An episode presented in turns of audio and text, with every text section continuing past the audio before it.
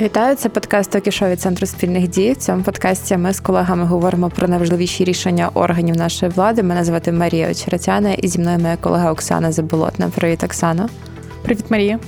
Сьогодні будемо говорити про зміни до закону про нацменшини, які нас лякають і обурюють, про нову постанову, яка змінить правила виплати допомоги для ВПО, та про те, що там відбувається з Верховним судом.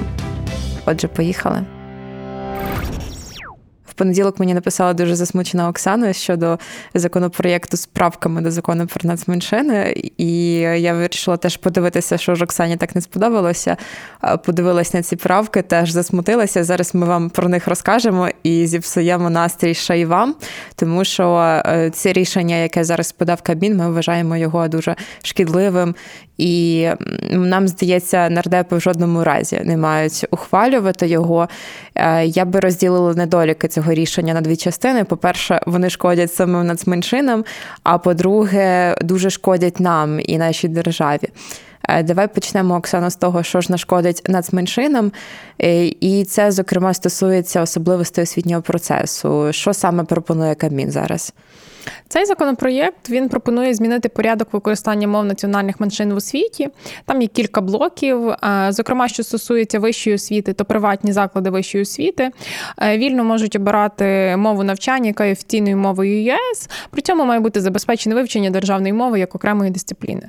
Тобто, ми отримуємо ситуацію, коли можуть створюватись або ті університети, які зараз є, вони можуть викладати угорською, румунською або болгарською мовою, е, і українська мова вивчається як як окремий предмет.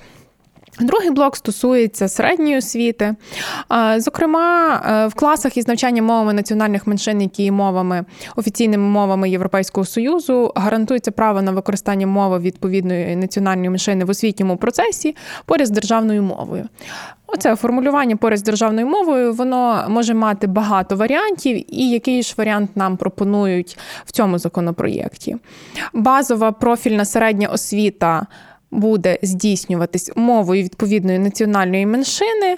Винятком є тільки предмети, які пов'язані з вивченням української мови та літератури, а також історії України, які викладаються державною мовою. Хочу нагадати взагалі історичний контекст цього всього.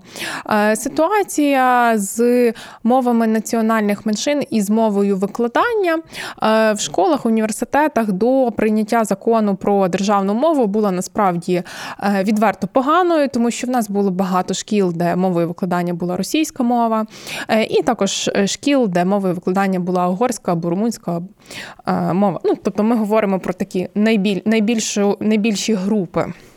Після ухвалення закону про державну мову зникли фактично школи з мовою викладання російською, і це дуже добре. Але водночас школи, де мовою викладання є угорська або румунська. Вони досі є, і там був передбачений такий перехідний період, коли поступово збільшувалась частка викладання е, українською мовою, а е, мову національної меншини або угорсько бурмунську діти змогли е, вивчати як окремі предмети, і окремі предмети ще додаткові, крім вивчення мови, теж могли бути цими мовами.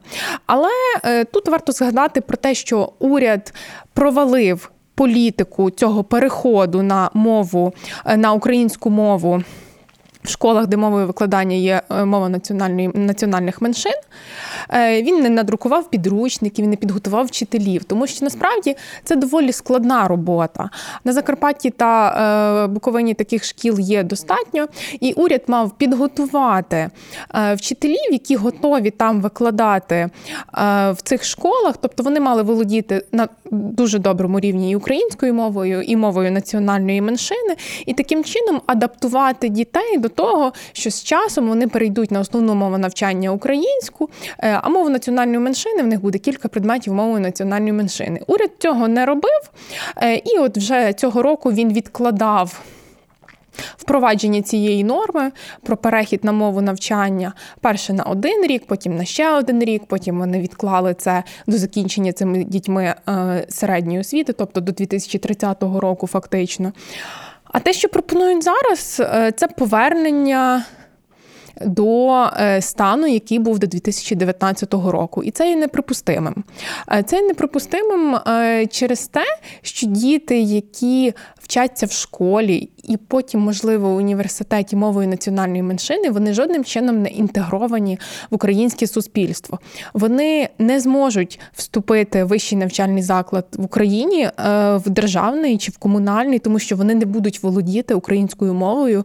Достатньо для того, щоб здобувати освіту. І друге, вони не будуть мати доступу до кваліфікованої Роботи, тому що зараз у нас є вимоги володіння державної мови для державних службовців, для службовців в органах місцевого самоврядування. Тобто виходить, що держава свідомо самоусунулась від навчання цих дітей державною мовою. І перше, ми виховуємо або дітей, е, які будуть працювати в якомусь райцентрі Закарпатської області. Або ми виховуємо дітей, які поїдуть або в Угорщину, або в Румунію. Питання, чи цього ми хочемо.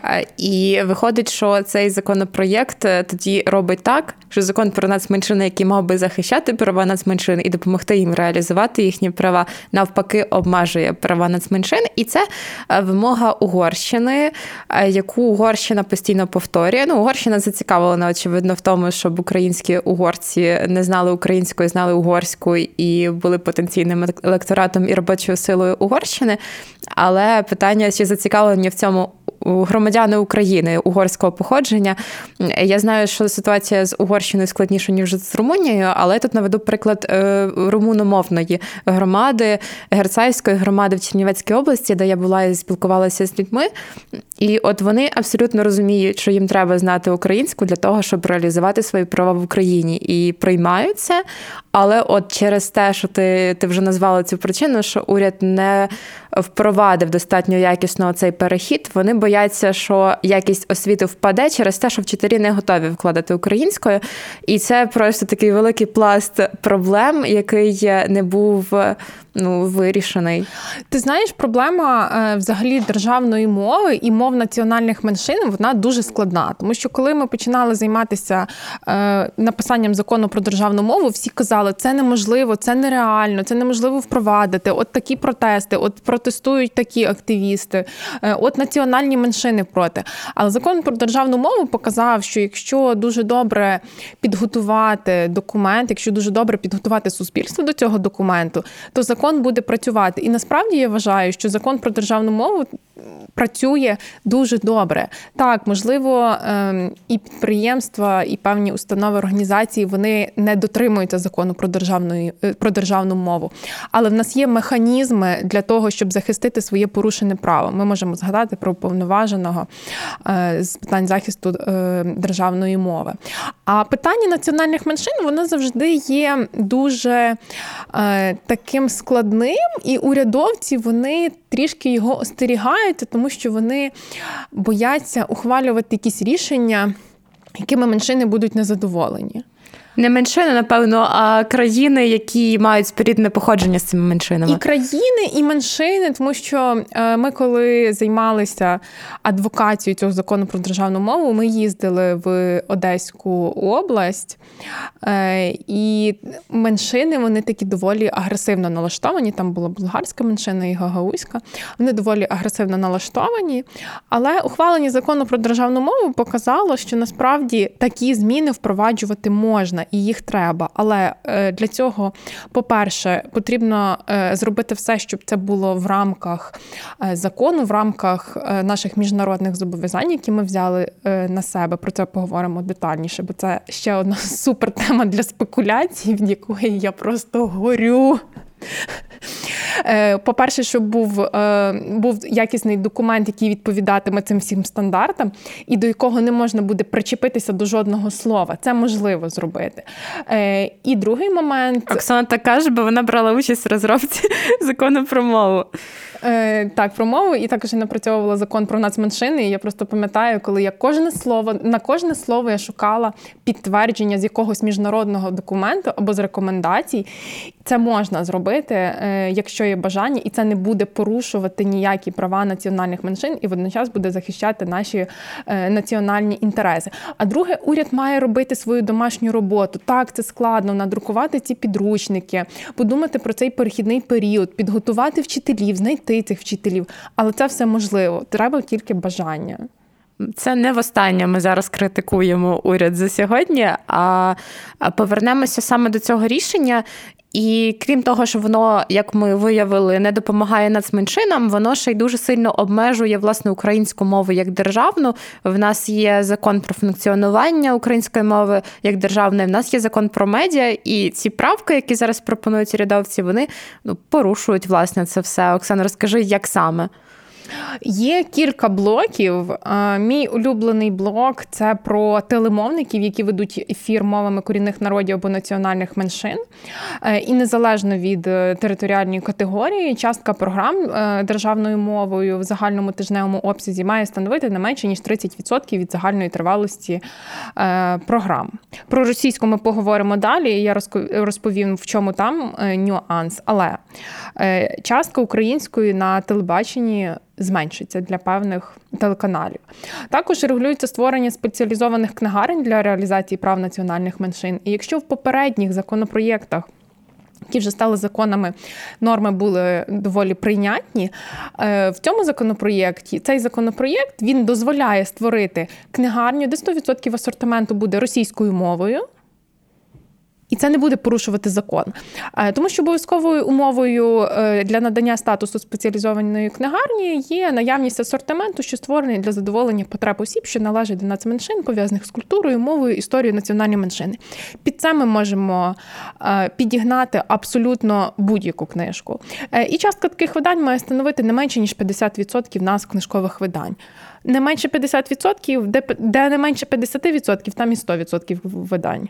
Знаєш, оце до заборони ввезення і продажу книжок, які не друковані в Росії. Е, дуже багато українських книгарень можна було б вважати книгарнями російської нацменшини. Так. Також регламентується поширення матеріалів передвиборчої агітації мовами нацменшин. І тут е, таке запитання: а чи не порушується право, точніше, воно точно порушується конституційне право на вільне волевиявлення, тому що е, українці, які можуть не володіти мовами національних меншин, тому що немає обов'язку володіти мовами національних меншин, навіть якщо вони живуть в одному населеному пункті з нацменшинами. І передвиборча агітація поширюється мовою національних національної меншини. Ми тут не кажемо чи угорською, чи румунською, чи російською. А, і громадянин України він не зобов'язаний володіти. А як він може зробити свій е, політичний вибір на підставі інформації, яку він не розуміє? І ще один такий пункт, який з'явився в нашому переважно Фейсбук-просторі, е, який дуже гарно тиражується, і всі пишуть: російська вона не є е, мовою національної меншини, бо так сказав е, якийсь посадовець. Я не так хочу... сказала Ольга Стефанішина, до речі, і так казав Тарас Тарасенко, який подавав перший закон про нацменшини. І Так казав також Руслан Стефанчук. Я не хотіла називати прізвище, але давай якщо... назвемо цих людей. Ну тому що це не неадекватно. Якщо щось. ми це почали, то давай назвемо. Але ми е, маємо Конституцію України, ми маємо статтю 10, де російська мова поставлена в один ряд з іншими мовами національних меншин. І казати ні, ні, ні, цей законопроєкт не буде стосуватися російською, бо російською у нас немає в Україні російської меншини, і російська не є мовою національної меншини. Е, це дурня, тому що це суперечить Конституції. В нас є основний закон, який ми маємо виконувати. Е, тому ці спекуляції, що оце все, що ви говорите, що е, цей законопроект може русифікувати е, український простір, е, що цей законопроєкт може русифікувати україномовний простір. Це все не відповідає дійсності, бо в нас от російської меншини немає. Це не так. Не можна закривати очі на це справді. Ну таке враження, що деякі наші урядовці, посадовці, нарадепи, ну вони не розуміють, в якій країні вони знаходяться.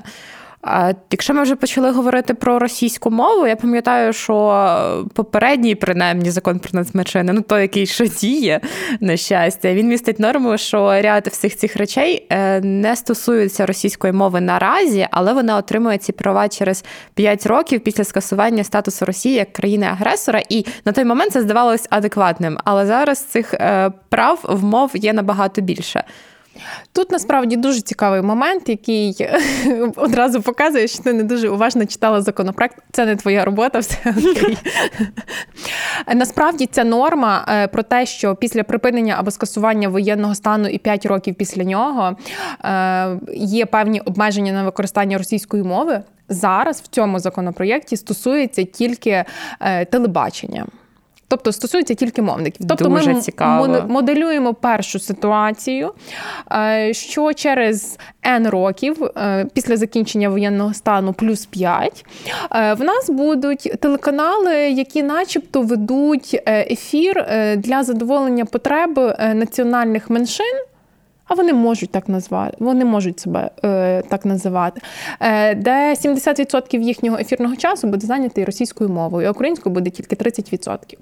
Е, І другий момент використання е, російської мови в рекламі, в публічних, культурно-мистецьких видовищних заходів, також передвиборчій агітації, воно можливо вже буде зараз.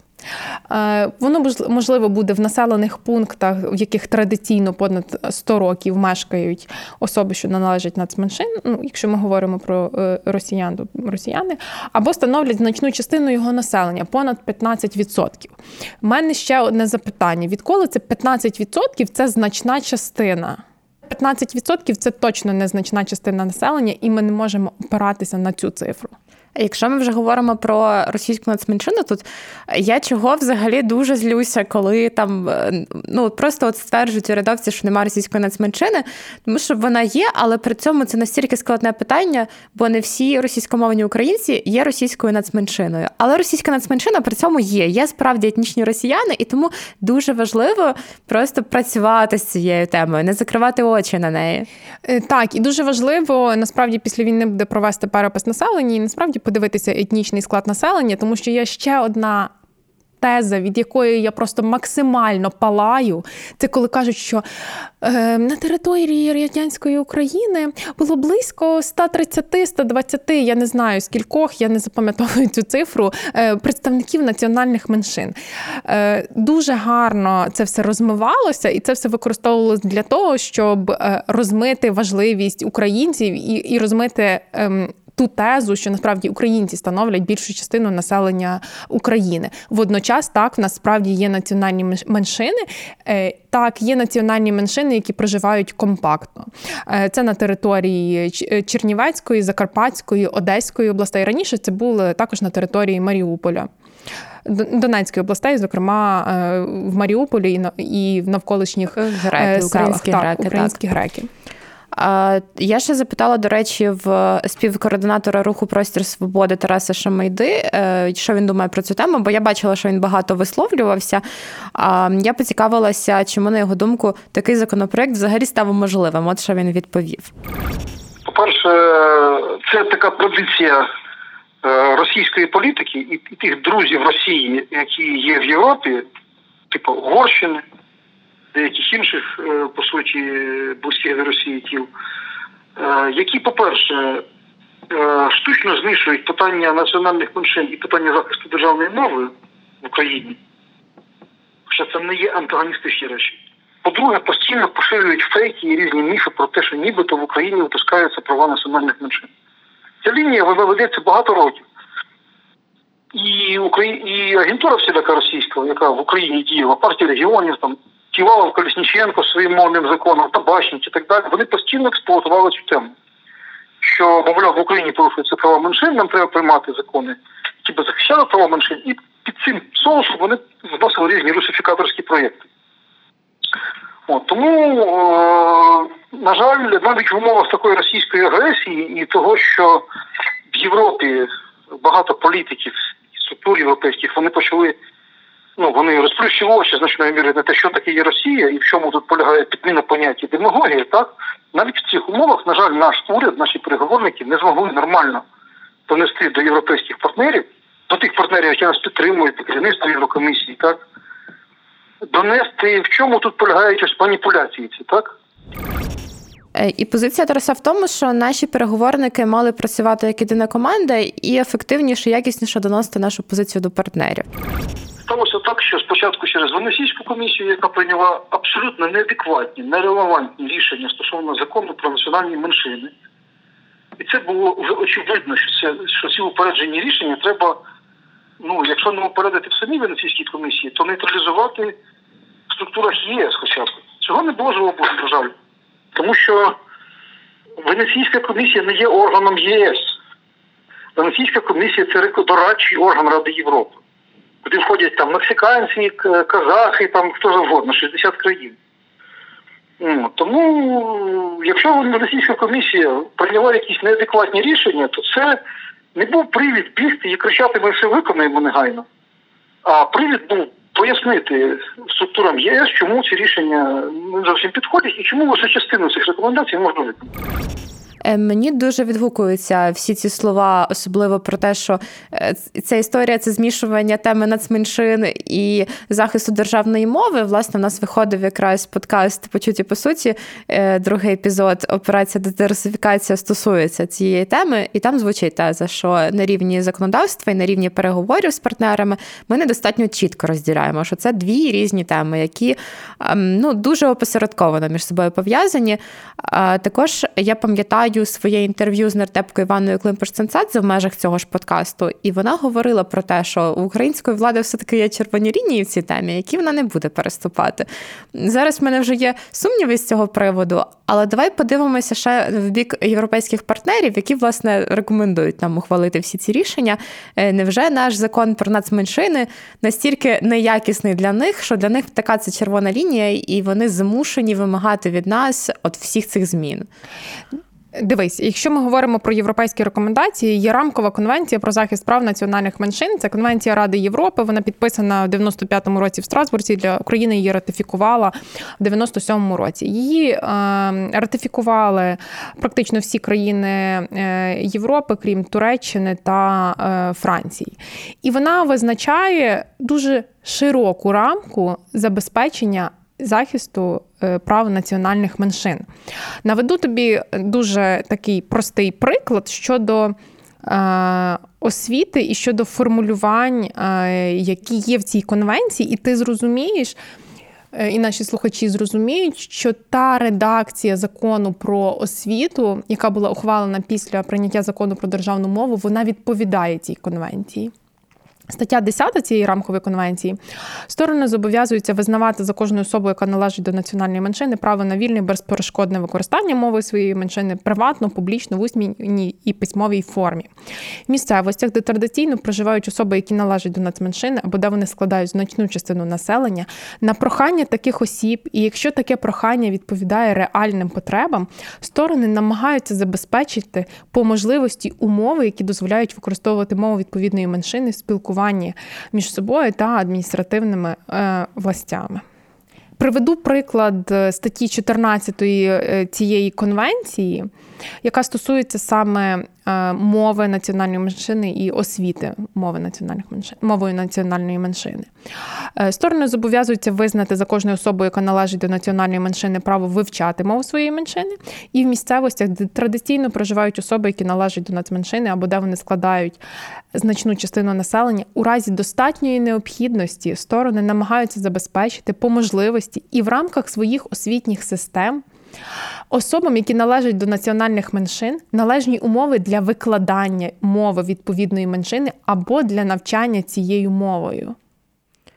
Знаєш, Оксана, я би хотіла от тебе з цими всіма знаннями бачити десь там на переговорах з нашими партнерами, тому що ну справді наш закон про нацменшини дуже ліберальний і дуже відповідає всьому, що ти кажеш.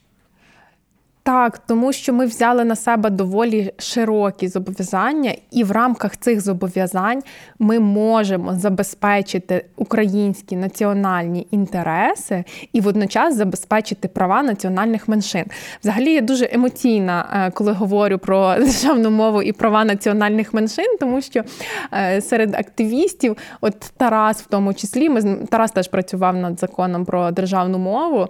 Е, у мене з ним дуже часто були конфлікти відкриті конфлікти, бо я казала, нам треба забезпечувати права національних меншин. А він казав: Ні, от тільки в нас є українські національні інтереси. Насправді е, я виступаю за те, що нам потрібно забезпечити права національних меншин, і в нас насправді є легальні способи це зробити в рамках міжнародних зобов'язань. Е, і водночас забезпечивши і українські національні інтереси, і права національних меншин. Тобто це можливо зробити. Я не знаю, чому урядовці написали цей. Я не знаю, хто писав цей законопроєкт. Я не знаю, чому він в такому вигляді, але чесно, хочеться просто кричати, як бобер в Карпатах. Що тоді е, робити? Чи нам просто проігнорувати зобов'язання, зобов'язання, навіть просто рекомендації Євросоюзу, сказати, що ми і так уже все виконали, чи нам щось переробити в цьому законі про нацменшини? Дивись, цей законопроєкт, який є, його точно не можна ухвалювати в тому вигляді, що він є.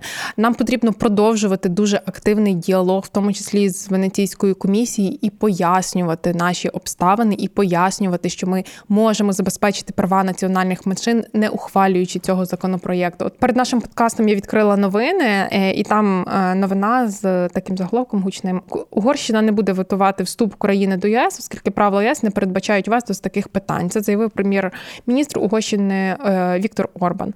Натомість політик заявив, що Будапешт взагалі виступає проти винесення цього питання на обговорення в рамках саміту Євросоюзу в грудні. Бо вже зараз зрозуміло, що згоди між е, країнами-членами не буде. Тобто Угорщина ніколи не буде задоволена, е, допоки при владі Віктор Орбан. І ми можемо, хоча угор... і ми можемо угорську мову зробити другою державною мовою в Україні, він все одно не буде задоволений. Тому цей законопроєкт точно не можна ухвалювати в тому вигляді, який є. Нам потрібно продовжувати діалог з нашими партнерами і пояснювати дуже детально кожен пункт, кожну букву е, закону про нацменшини і не допустити е, здачі наших українських національних інтересів.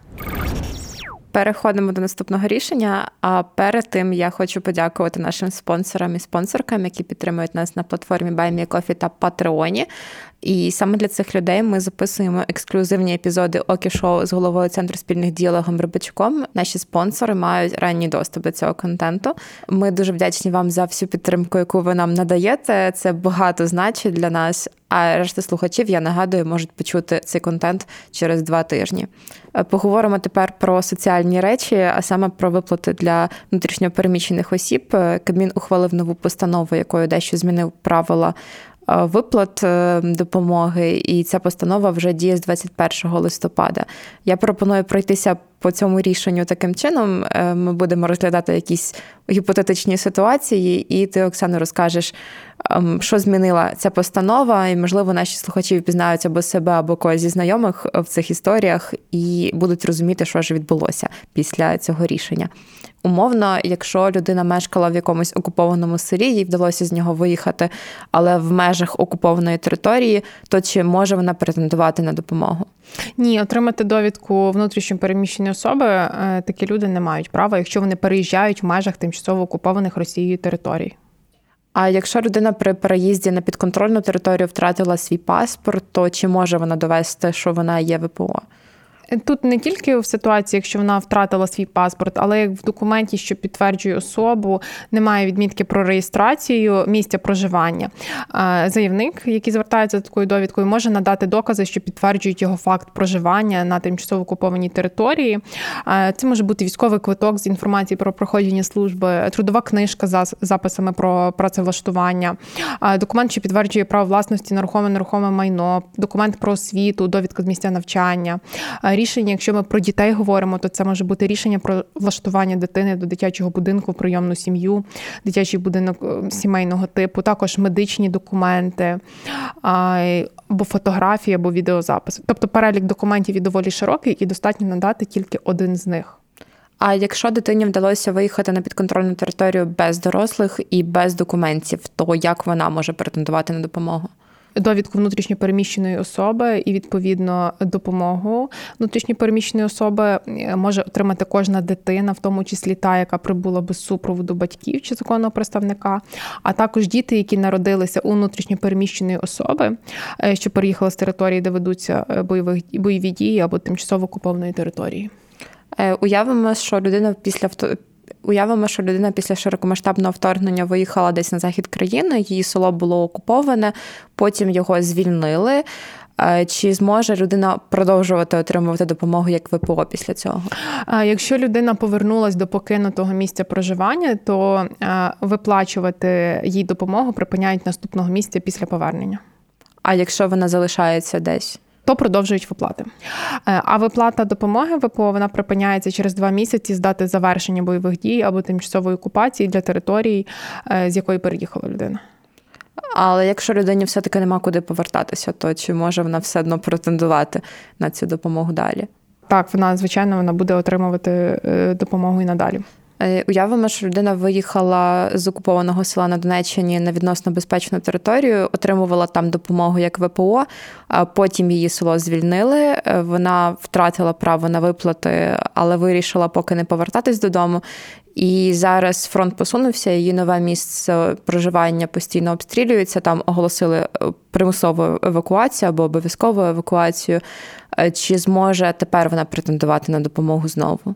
Справді, якщо людина отримувала допомогу е, до 1 вересня 2023 року і відмовилась чи втратила право на неї, тут ми згадуємо, що в кінці серпня уряд е, ухвалив постанову, е, яка запроваджувала верифікацію цих виплат, і там частина людей втратили право отримувати цю допомогу. Але якщо після 1 серпня 2023 року ця людина опинилась на території, де оголосили обов'язкову евакуацію, то такій людині призначають допомогу ще раз на один шестимісячний період. Е, і обласна державна адміністрація, яка проводить обов'язкову примусову евакуацію, щотижня формує, надсилає Мінсоцполітики перелік осіб, які евакуюються. Е, і якщо особа е, евакуювалася самостійно, то вона може бути включена в цей перелік за своєю заявою. Е, я також пам'ятаю, що ми обговорювали рішення Кабміну, що люди, які виїхали за кордон е, не з певного переліку причин, там, наприклад, це не лікування, угу. не судові справи подібні, вони теж втрачають ем, право отримувати допомогу як ВПО в Україні. Е, і якщо зараз така людина хоче повернутися в Україну, чи зможе вона отримувати допомогу? Так, особи, які більше 30 днів перебували за кордоном і повернулись в Україну, е, вони можуть оформити ці виплати. Е, звернутися за виплатами можна після 15 днів перебування в Україні, і таку допомогу виплачуватимуть 6 місяців. І ще такий найцікавіший момент для мене, якщо людина виїхала на підконтрольну Україні територію, вона є ВПО, вона отримує допомогу, її населений пункт не звільняють. Чи зможе вона роками отримувати цю допомогу? Також ще одна цікава е, новація, що з 1 грудня 2023 року допомогу непрацюючій особі е, працездатного віку призначають з місяця звернення, і в особи є три місяці для того, щоб змінити ситуацію і стати е, або знайти роботу, або набути статус безробітного протягом трьох місяців з дня призначення допомоги. Якщо людина протягом трьох місяців цього не зробила, то виплачувати допомогу припиняють. Але також там є доволі великий перелік винятків випадків, наприклад, якщо особа е, доглядає за дитиною з інвалідністю або за малолітньою дитиною, вона єдиний її е, опікун чи піклувальник, е, то такі особи на них не поширюється ця норма. Це видається дуже логічним.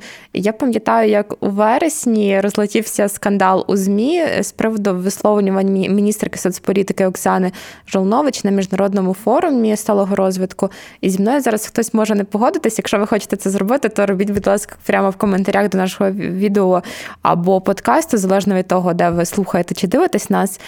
І тоді Жолнович говорила, що нам треба переглянути і повністю перебудувати систему е, соціальної політики і підхід до неї, і це має бути підхід будувати спроможність замість залежності.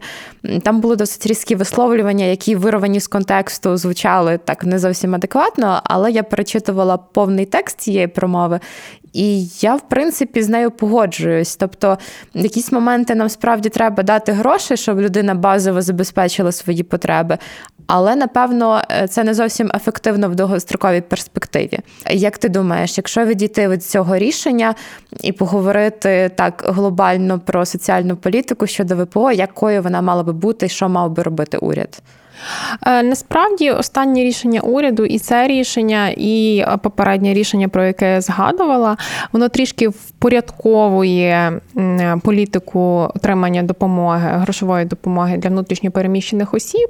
Але очевидно, що зараз в нас є величезна кількість внутрішньопереміщених осіб, тому що їхня кількість збільшилась після широкомасштабного вторгнення. Е, і нам справді потрібна е, нова політика щодо внутрішньопереміщених осіб, зокрема.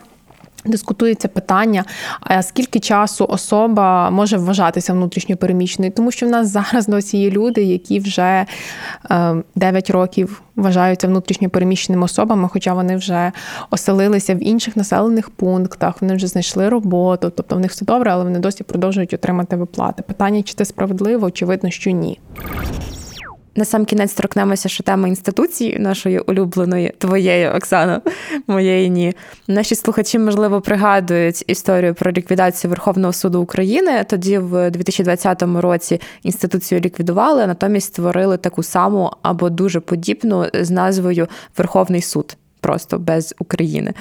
Е, і Конституційний суд тоді сказав, що це не відповідає Конституції. Мені ця історія дуже дивна, але якщо чесно, я не пригадую, з чого і чому вона почалася. В 2016 році провели велику реформу судової системи. Е, вона відмежувала, мінімізувала вплив інших гілок влади на судову. Основний фокус реформи він спрямувала на перехід від чотириланкової е, місцеві апеляційні касаційні суди і Верховний суд до триланкової системи, яка включає місцеві апеляційні суди та єдиний Верховний е, суд. Загалом, що таке Верховний суд і чому він важливий? Верховний суд є найвищий орган в системі судоустрою України. Він забезпечує сталість і єдність судової практики, не лише гарантує гарантує справедливе рішення, але й е, додає впевненості всім е, стейкхолдерам, що таке рішення відповідатиме законним і справедливим інтересам особи е, і держави. І саме Верховний суд він розглядає справи про оскарження актів е, дій чи бездіяльності Верховної Ради е, і президента. Е, але в цих змінах до конституції ліквідували Верховний суд України і вищі спеціалізовані, і утворили натомість Верховний суд. І в 2020 році Конституційний суд визнав неконституційною таку ліквідацію і вказав, що Верховний суд України не ліквідували, а перейменували. А таке перейменування не могло відбуватися без переведення суддів цього суду на посади Верховного суду. Ну, це справді реформа просто геніальна. Змінити назву фактично. Мені цікаво, як додумались до цього нардепи, але я навіть не знаю, чи ти маєш таку відповідь. Е, я не маю такої відповіді, що було. Я не маю такої відповіді, але от зараз в нас кінець 2023 року. Конституційний суд ухвалив своє рішення про неконституційність цих положень у 2020 році, і от стільки часу необхідно нашим народним обранцям для того, щоб виконати рішення Конституційного суду і внести відповідні зміни до чинного регулювання, через що в нас виникали певні колізії. То ще широкомасштабної війни навіть не було. Такі зайняті чимось були народні обранці. Напевно, напевно. І от зараз ми говоримо про це нове рішення, в чому його суть. Він скасовує ліквідацію Верховного суду України, натомість перейменовує Верховний суд України на Верховний суд.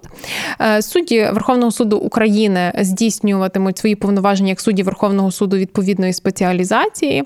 Працівників апарату ВСУ, повноваження яких не припинені, переведуть за особистою заявою і без конкурсу до апарату Верховного суду. Е, судді Верховного суду України, яких перевели до Верховного суду, їх оцінюватиме вища кваліфікаційна комісія суддів, чи відповідають вони займаній посаді за критеріями компетентності, професійної етики, доброчесності. Громадська рада доброчесності, звичайно ж, допомагатиме ВККС перевіряти суддів на доброчесність професійну етику.